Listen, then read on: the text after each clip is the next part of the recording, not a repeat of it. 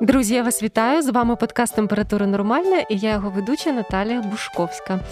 Сьогодні ми з вами поговоримо про таку болючу тему, як тему втрати, і поговоримо про те, як наш мозок, як наш організм, як вся наша психіка реагує на це. І у нас в гостях знову біологиня, популяризаторка науки Ольга Маслова. Оля, привіт! Вітаю! Зараз трохи розкажу, звідки взагалі виникла така ідея. Це вже другий рік ми щось втрачаємо е, людей, домівки. Тепер унікальну природу, і якось ми з Олею онлайн зустрілися в одній дискусії, де слушно обурливо переказували слова невідомого насправді мені психотерапевта чи психотерапевтки, яка чи який вони порівнювали те, що механізм втрати він нібито завжди однаковий, незалежно від того, що ми втратили, да, близьку людину чи валізу на вокзалі. Мене це дуже теж тригернуло, і ти тоді написала, що насправді це не зовсім так, тому що навіть на клітинному рівні будуть відмінності. І от е, можеш, будь ласка, детальніше розповісти, що ти мала на увазі? Так, я дуже добре пам'ятаю привід, з якого це все було сказано, бо це йшлося під дописом відомої і дорогої нам з Наталою людини, яка відчувала величезну втрату, і от ділилась тим, що люди, які їй, начебто, намагаються допомогти, вони от різні дуже дивні аргументи так, приводять, так, так. серед яких було це недолуге порівняння із валізою, яке Абсолютно мене теж недолуге. страшенно тригернуло, тому що це щось за межею добра і зла. Чому я тоді написала про клітини? Тому що тут, як завжди, треба трошечки здалеку зайти, і потім викристалізується відповідь на це питання. Ми, коли минулого разу говорили про сни і почали з того, що не будемо говорити про там гігієну сну і різноманітні нюанси, тому що зараз у нас не безсоння, а нестача сну через зовнішні чинники, бо безсоння це коли ми за нормальних умов не можемо спати. А зараз у нас нема тих нормальних умов. От з втратою є одна схожа аналогія, тому що люди, які, наприклад, порівнюють втрату і депресію, вони мають розуміти, що там така сама механіка. Тобто депресія це коли людині, грубо кажучи, не добре, попри те, що навколо неї є обставини, які б, начебто, давали змогу, щоб було добре, добре але так, їй так. не добре, бо це зсередини біда. Коли в людини горе, скорбота, втрата, от те, про що ми сьогодні говоримо, це не внутрішня причина. Це знов таки з людиною би все було ок, якби її близька людина Так, не так. померла, якби вона не прочитала, що там. Залило її якусь батьківську хату або ще щось. Тобто тут знов таки є зовнішня причина. Відповідно, проти горя, грубо кажучи, не працює антидепресант, який міг би спрацювати при внутрішній цій депресії. А, от, до речі, це дуже слушна думка. Мене особисто завжди страшенно бісить, коли я відчуваю якийсь розпач. Ну, через те, що мій чоловік на фронті був, наприклад, да? і я якось це транслюю, і мені хтось зверхню, або мені здається, що це зверхньо, приходить і каже, що мені треба пропити антидепресанти. І я мені хочеться просто кричати: воно не спрацює, тому що в мене не депресія. Так, так. І про це зараз дуже багато саме ну, нормальних наукових робіт. Звісно, що наша ситуація це я вкотре і під будь-яку тему буду повторювати. Вона ще підлягатиме дуже довгому дослідженню, і нема з чим нам порівняти те, що відбувається в нашій війні онлайн, в якій бере участь без перебільшення майже вся країна, незалежно навіть від того, де люди розташовані фізично. І ось це все якраз є причиною того, що ну не можна тут боротися антидепресантами, снодійними і такі, типу, випив таблеточку, і все стало класно. Тепер повертаючись до того порівняння про валізу Так, і так. близьку людину. Коли ми говоримо про втрату, ми маємо розуміти, що це не просто шкода про те, що ну от чогось, якоїсь функції, якоїсь утилітарної штуки в нас немає, як у випадку з валізою, окей, вже будемо обговорювати цей недолугий приклад, але він є хорошим приводом для того, щоб Так, якісь так. порівняння зробити. Коли в нас була валіза, хай навіть найулюбленіша, хай навіть в ній там були якісь класні парфуми, які ми шукали 20 років до того. Ну, все, що завгодно, беремо якусь ну суперцінну для нас валізу, ми її втратили. Це, звісно, дуже неприємна ситуація. В мирний час може бути там катастрофічною для людини, тому що вона асоціює ці речі з якимись подіями в своєму житті. Вона там оцінює їхню матеріальну цінність, і там, якщо для неї це важливий е, момент з грошима, вона одразу думає про те, що ось таке. Але це все-таки в більшості випадків замінна історія. Тобто, збільшуючи з меншою мірою, звісно, там з усіма, але варіантами і відтінками, це те, що, по-перше, можна хоч якось, хоч чимось, хоч колись замінити.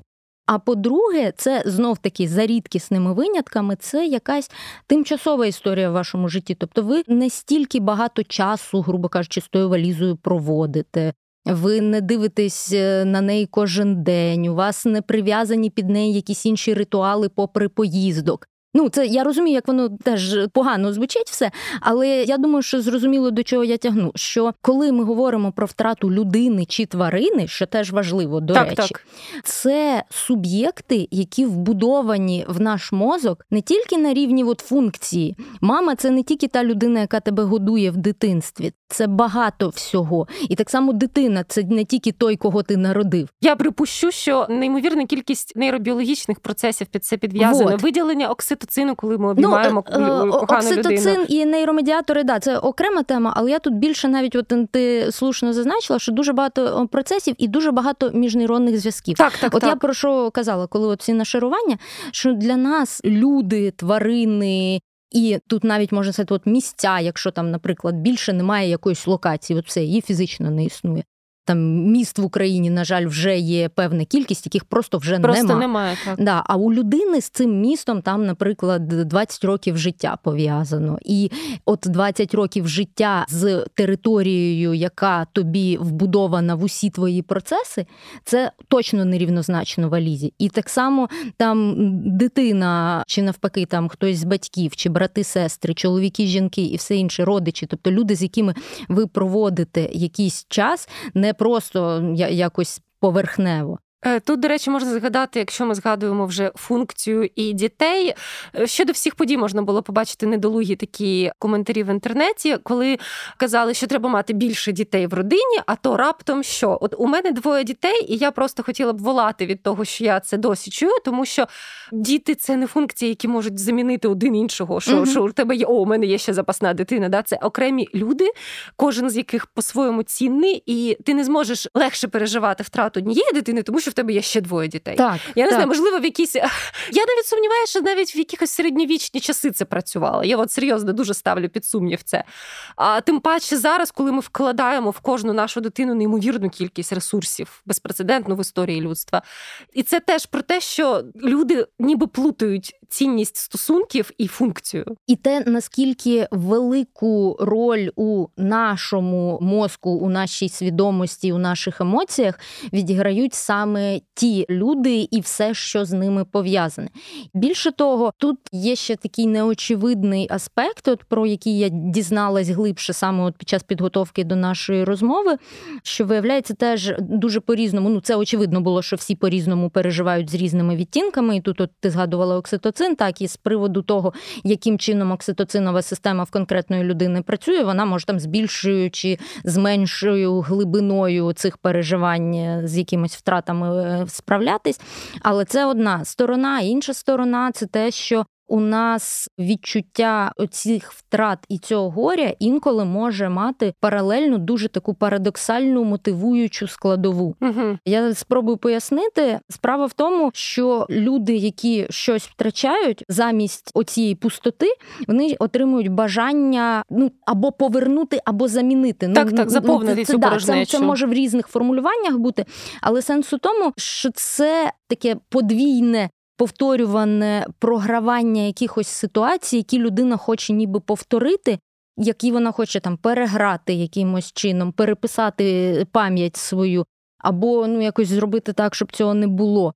І ось ці процеси на саме цьому нейрохімічному рівні вони дуже пов'язані із системою катехоламіновою, тобто це дофамінова, адреналінова, норадреналінова, і із тим, яким чином в конкретної людини ця система побудована, тобто наскільки вона схильна там до залежностей, до накручувань, до зациклювань, до цього всього.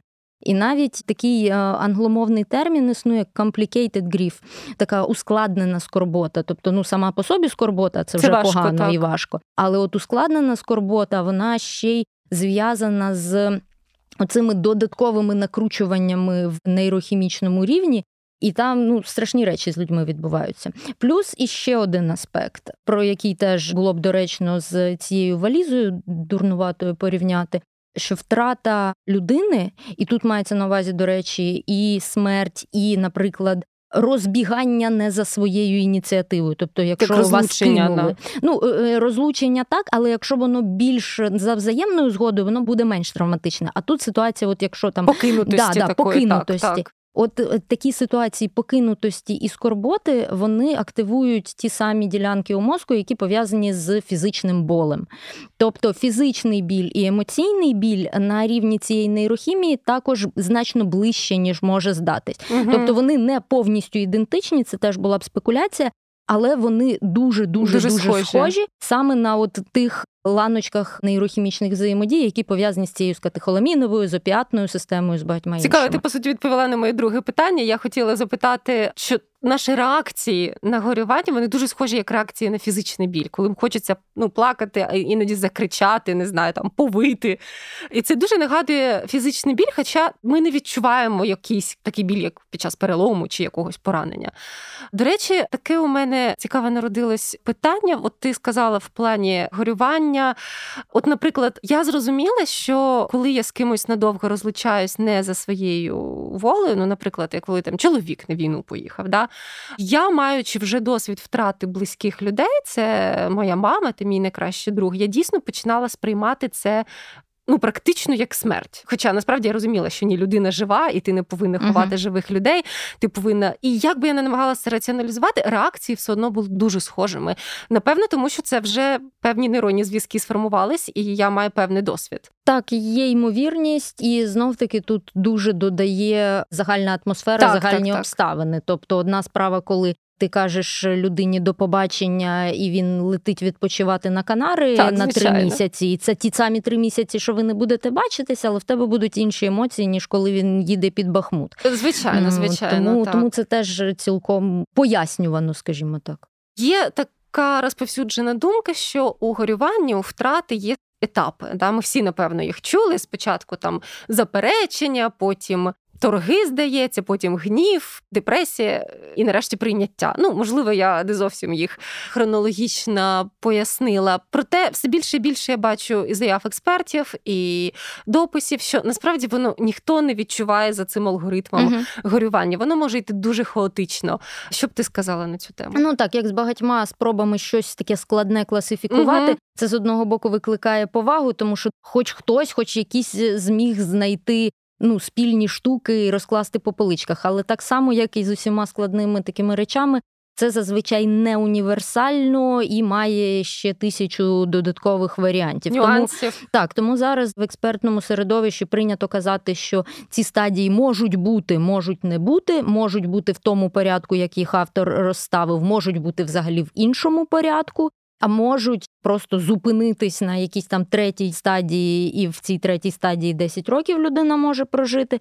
Тобто, все дуже дуже індивідуально, і треба під кожну ситуацію прикладати оцінку окремо. Є думка, що будь-які реакції нормальні, і треба поставитись на них як до нормальної реакції на ненормальну ситуацію. Так. Проте люди якої психічної організації, люди з яким попереднім досвідом, скажімо так, в зоні ризику важче пережити втрату, якщо звичайно можна це якось виокремити. Ну я думаю, це знов таки більш царина психологів, психотерапевтів, так, так. бо в мене тут одвічна е, ця паніка потрапити не в свою зону експертності. Але є один із маркерів, предикторів, тобто чогось, що може спрогнозувати такий варіант, це якраз те, що пов'язано із нейрохімією катехоламінової системи. Угу. Те, що я казала про особливості там і рецепторів дофаміну, адреналіну, норадреналіну, і тих ферментів, які розкладають ці речовини, відповідно з якою швидкістю відбувається метаболізм цих речовин, і синтез цих речовин. Тобто, насправді, от на всьому цьому етапі синтезу речовини, зв'язування з рецептором і появи якоїсь відповіді від клітини. У нас є певні генетичні варіації між різними людьми, і ну там для деяких параметрів це от так просто поведінково не відображається настільки очевидно. А от те, що пов'язано саме із катехоламіновою системою, там є трошки більше робіт про зв'язок із психологічними проявами, хоча теж там дуже складно і немає там умовно якоїсь гену збільшеної скорботи. Тобто так, тако, такого, такого не немає так. просто за визначенням. Але можуть бути певні генетичні предиктори, можуть бути певні нюанси пов'язані зі способом життя. Тобто, якщо людина вже себе там дуже виснажує, якщо в неї адреналінова і так фаза її розвитку, і в неї там дуже багато всього, то можуть бути одні е, реакції. Якщо для людини це там як грім серед ясного неба, коли все було нормально, нормально, і в неї нічого такого не було, і потім раптом це сталося. Там може бути і теж своя якась схема. Тобто все складно, але є натяк на те, що можливо ключик да, десь так, в районі так. катехоламінової системи. Давай трошки розжуємо для тих, хто можливо не так цікавився до нашого подкасту нейробіології. Що таке катехоламінова система? Ну те, що я вже сказала: дофамін, адреналін, норадреналін ага. та все те, що пов'язано із їхнім синтезом, передачею від клітини до клітини, зв'язуванням угу. з рецептором відповідним. До кожної з цих речовин є низка рецепторів, тобто не один, а цілий ряд, які відповідають відповідно за. Різні задачі і за запуск різних функцій. Потім запуск внутрішньоклітинного такого ланцюжка із певних реакцій, і потім так звана відповідь. Угу. І ця відповідь вона може бути там різною в залежності від того, з яким рецептором зв'язались, з якою клітиною зв'язались, в якій ділянці мозку зв'язались, чи швидко, чи не швидко ферменти розклали зайві молекули, які лишились, чи спрацювало обернене захоплення в синапс. Ну і ще дуже дуже дуже багато параметрів. Послухаючи це, всім точно варто відмовитись від якихось предикторів, навіть власної ну, поведінки. Ну, так, я тут е, секунда реклами в книзі пригоди клітин. Я це все дуже на пальцях розповіла. Це важлива секунда реклами. Ти казала про те на самому початку, що немає да, пігулки від горя. Проте, якщо пройшов час і людина і досі продовжує перебувати в депресії, наприклад, Напевно ж, далі має сенс підключати чи то протитривожні, чи то антидепресанти. Знов таки, це вже все таки лікарська компетенція, Звичайно, терапевтична. Тобто... Але звісно, що в залежності від того, наскільки цей стан впливає загалом на функціонування угу. людини, на її життя, на те, наскільки вона там працездатна, взагалі, якісь здоров'я від цього страждає чи ні, то треба обирати якусь стратегію більш-менш конструктивну, але е, знов таки хочеться закликати психотерапевтів, психологів все таки дуже дуже обережно з цими темами працювати, так, тому так. що отаке порівняння, як валіза, воно так, тригернуло це... не тільки ту людину, якій це сказали, а ще як а бачите, ще багато інших, хто просто подкаст. повз проходив. Цілий фундаментом для подкасту стало, тому що це дуже дійсно тонка тема. і Хотілося б, щоб таких недолугих порівнянь не було. Щодо реакції, от е, поділюсь таким трохи особистим, да, коли у мене померла мама після важкої хвороби, і це було дуже таке виснажливе очікування. Тобто, ти розумієш, що людина помре, але коли це станеться, і це дуже виснажувало. І коли це сталося, і ми маму поховали, раптом у нас з бабусею, а бабуся це мама моєї мами, тобто я навіть не знаю, хто важче переносив цю втрату, я чи вона, якийсь один день всього-навсього був якийсь дивний стан, такий підірваної ейфорії, дуже дивний, який потім пройшов. І я навіть трохи соромилася, що ми так себе поводили раптом. А потім я зрозуміла, що це не лише в мене, що таке буває у людей після перенесеної травми. Як би ти пояснила такий стан з нейробіологічної точки зору, якщо це можливо, звичайно? Тут декілька теж варіантів пояснення є. Перше, взагалі, що це одна із нормальних, так би мовити, реакцій, бо ми знаємо, що є для деяких культур навіть цілком легітимізоване таке так, ставлення так. до поховання як до процесу аля фестиваль. І це напевно, що традиція ця також мала якусь терапевтичну мету на тому етапі розвитку тих цивілізацій, в яких це ок. По-друге, в випадках, коли вже врешті кінцю життя передує дуже тяжкий період, коли залучені і там родичі, і всі розуміють, що ну куди все йде. По перше, а по-друге, цей період тяжкий, він також тяжкий. Тобто він так, так, по так. суті він уже є таким плавним переходом до оцього стану горювання, тому що люди вже починають розуміти, що це все одно вже не та людина, вона ще жива, а вони вже горюють так, за так, нею, так. яка вона була до хвороби, наприклад, це і так, далі. Тобто, це як ніби розтягує, як е, такі сходинки додаткові у цьому горюванні створює. І коли оцей момент відбувається переходу, то з одного ніби крапка якась ставиться логічна крапка. Так, то так. з одного боку це остаточне підтвердження того, що всі ті погані думки вони, типу, були не просто так, а підтвердились. А з іншого боку, якщо особливо долучається оця емпатія до страждань людини, якій було погано, якій це життя вже було не в радість. Долучається ну ця дійсно парадоксальна ейфорія так, так, да. про те, що от е, більше цих страждань нема. Ні в людини, ні як би це егоїстично не звучало, ні в тих людей, які, які навколо були неї були. Так тому Тут воно дуже складно і як майже часто... філософське так, така так, і, і, і, і як часто буває знов таки в таких от складних емоціях, тут теж дуже багато нейрохімічних систем залучено. Тут і оця система внутрішнього знеболювання, ендорфінова і ендоопіатна система, так, так. коли дійсно болю стільки багато, що для того, щоб його заглушити, для того, щоб його перебити, виділяється надмірна кількість знеболювальних внутрішніх. Практично так само, як з фізичним болем. Так, так Практично. абсолютно та сама логіка. Виділяються ці внутрішні знеболювачі, і інколи їх просто з запасом організм вже викидає, так щоб навірняка спрацювало. Да. І воно трошки виходить за межі вже просто знеболення і заходить в етап ейфорії.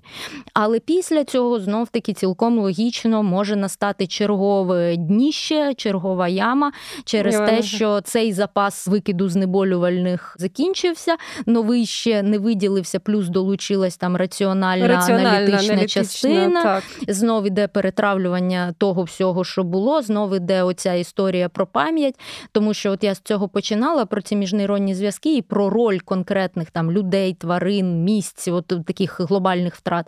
Воно дуже впливає взагалі на пам'ять і на ті спогади, які в нас є, чи були про людину. Можуть з'являтися, наприклад, такі трохи викривлені фантомні спогади, тобто цього не було, а людині здається, що це було. Можуть забуватись якісь негативні речі. Можуть ну якось по-іншому підсвічуватись ті спогади, які були. Тому там мозок насправді робить дуже багато всього в такому фоновому режимі. І е, одним із підтверджень того, що це відбувається саме в такому фоновому режимі, окрім тих думок-думок, які ми усвідомлюємо, що це ми думаємо про людину. Ми ще й не думаючи, прям от спеціально про людину, ми обробляємо про неї інформацію. Наприклад, е, коли сняться нам люди, так, так. це ми такий і і лінк до нашого попереднього, попереднього подкасту. подкасту. Так, адже дуже часто людям сняться померлі родичі, люди, з якими близькі були, і так далі. Через те, що в мозку ця людина в тебе ще займає багато місця.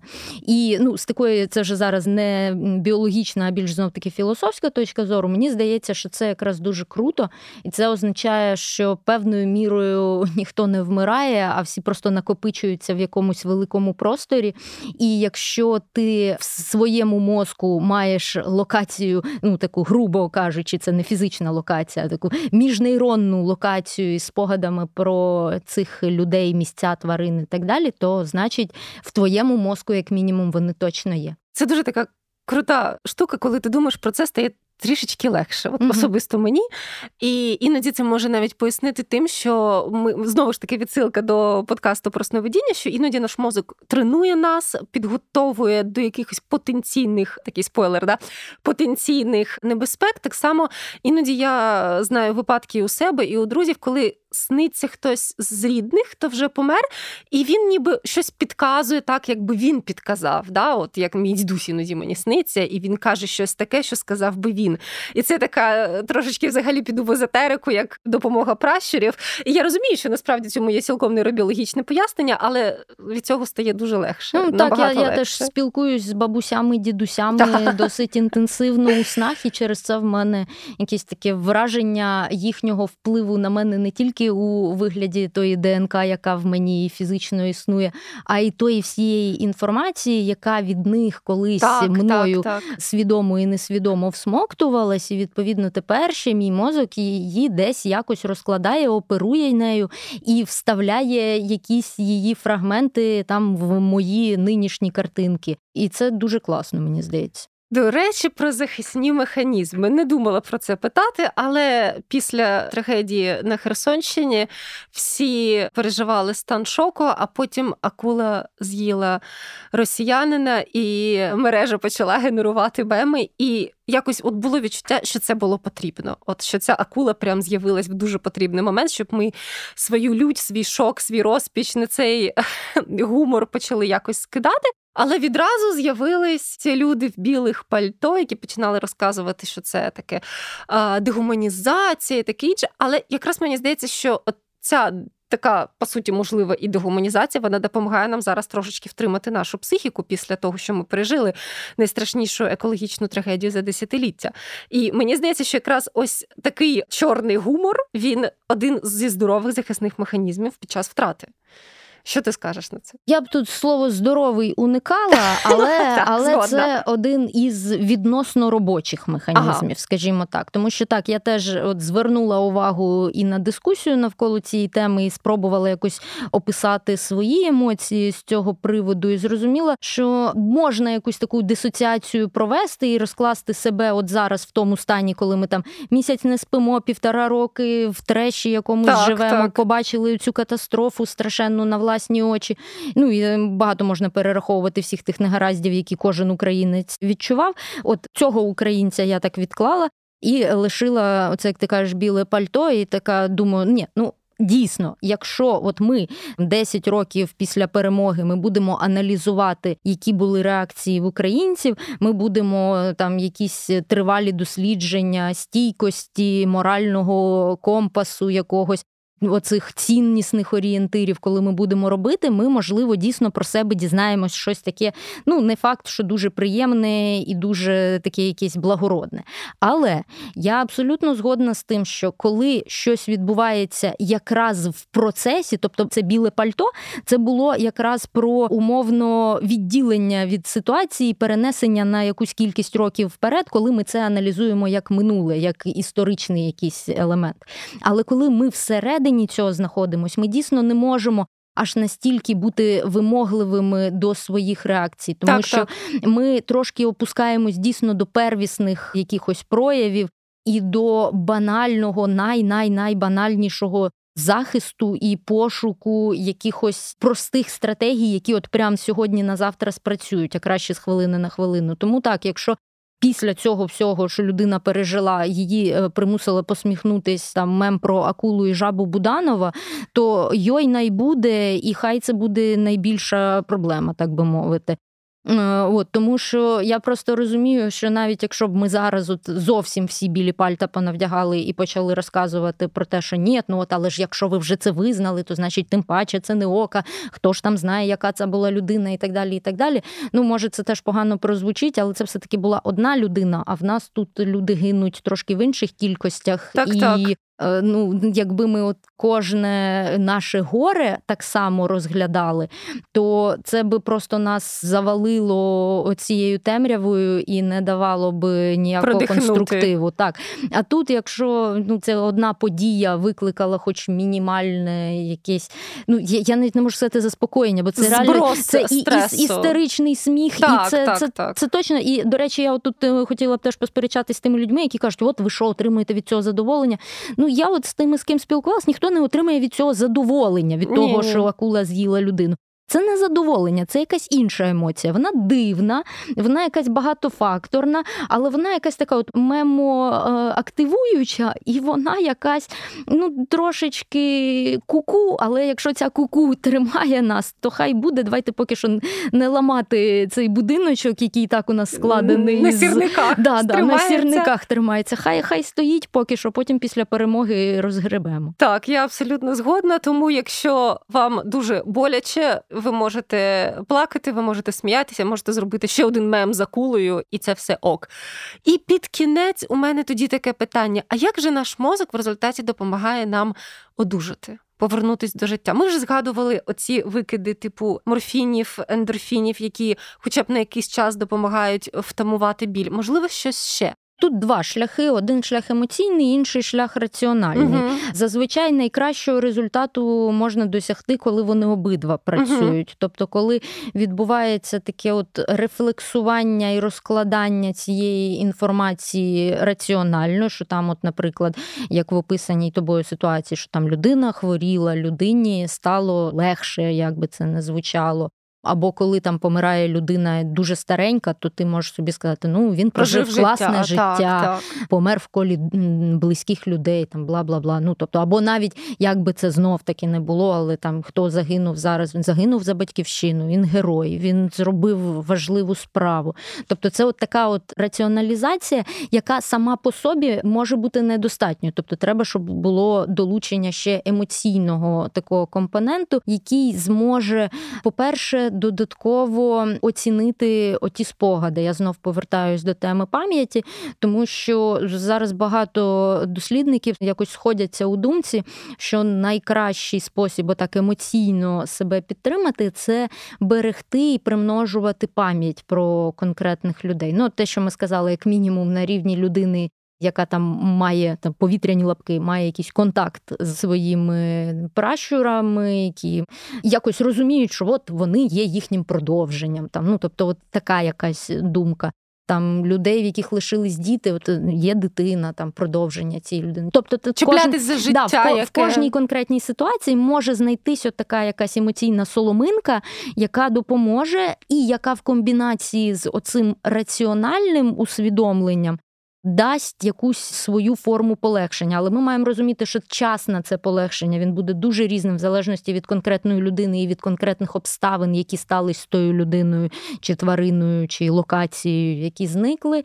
І дуже дуже багато всього буде залежати від того, чим ця людина буде оточена, як ця людина буде жити далі в своїх якихось сферах. Тому що тут також ми можемо стикнутися з тим, що якщо людина, наприклад, одинока і більше ну, взагалі в неї немає якогось кола спілкування, їй нема з ким згадувати ту людину. Так, так, так. От, от це вже гірше, і тому от наголошують часто про те, що Знаходьте способи говорити про цю людину з кимось, нести там якусь її справу. Більше того, ми от е, ще одну тему обійшли сьогодні, але я так широким мазком хочу про неї згадати. Це те, що все-таки люди, які помирають зараз, особливо якщо це такі молоді, активні люди, це люди, які залишають по собі дуже потужний інформаційний слід в соцмережах, наприклад.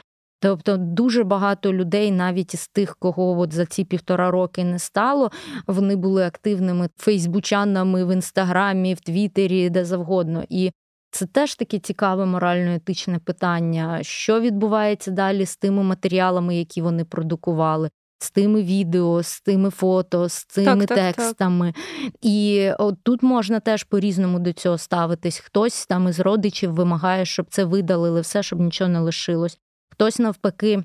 Продовжує вести сторінки так, або навіть, заохочує, так. щоб це репостили, щоб це передавали і так далі, щоб людина в цьому інформаційному полі жила і продовжувала нести якісь ідеї. От гарний приклад із Романом Ратушним, якраз це орієнтовно рік тому відбулася трагедія. Так, так. І ну дуже багато досі про нього говориться і в Києві, і загалом на всеукраїнському рівні. Ну, Звісно, що це найменше, що можна зробити, але це як мінімум от таке е, Трошки інформаційне біль, да, да, і інформаційне продовження життя. Тобто, я ж кажу, що це дуже такі складні морально-етичні питання, але вони точно постають, тому що інформації дуже багато, і ми генеруємо дуже багато інформації. Теж під кінець розкажу одну історію. Я ще до початку повномасштабного вторгнення написала книжку про здоров'я дітей віком від нуля до двох років. Вона така, по суті, складається з якихось м, історій життя, медичних рекомендацій, історичних заміток. Це було під гіду наукового редактора.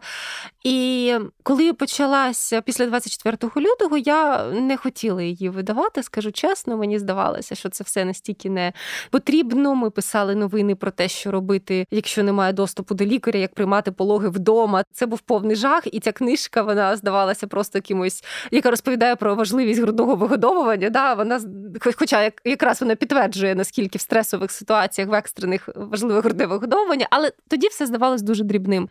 І я довго-довго не хотіла її таки публікувати. Я ігнорувала листи з видавництва. Я знала, що я можу, там вже був допис форс-мажор, війна, природня катастрофа. Але потім трапилась трагедія Вінниці. Коли ракета поцілила, в тому числі в медичний центр, і в моїй книзі є дуже багато інтерв'ю лікарів. На жаль, один з лікарів, який давав інтерв'ю для моєї книги, він був в той час в цьому центрі. і Він загинув. Спочатку Страшне. він дуже обгорів, його вивезли е, якщо я не помиляюсь, до Польщі, але, на жаль, його не змогли врятувати.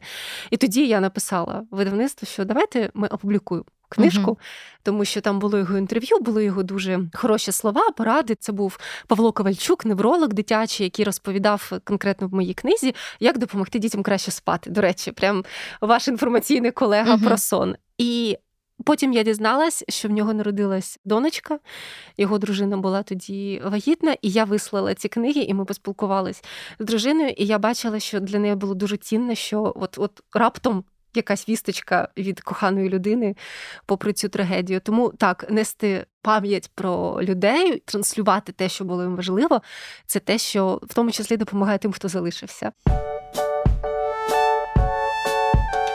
Ну що ж, на цьому ми завершимо наш подкаст. Тримаємось, друзі. Як завжди, нагадую, що ви можете прослухати нас на сайті Української правди, а також на таких платформах, як Apple Podcast та Google Podcast. І все буде так, як ми того хочемо.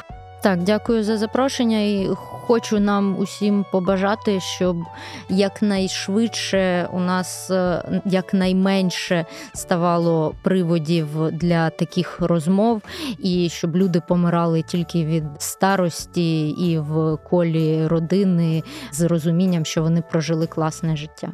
Дякую. Дякую.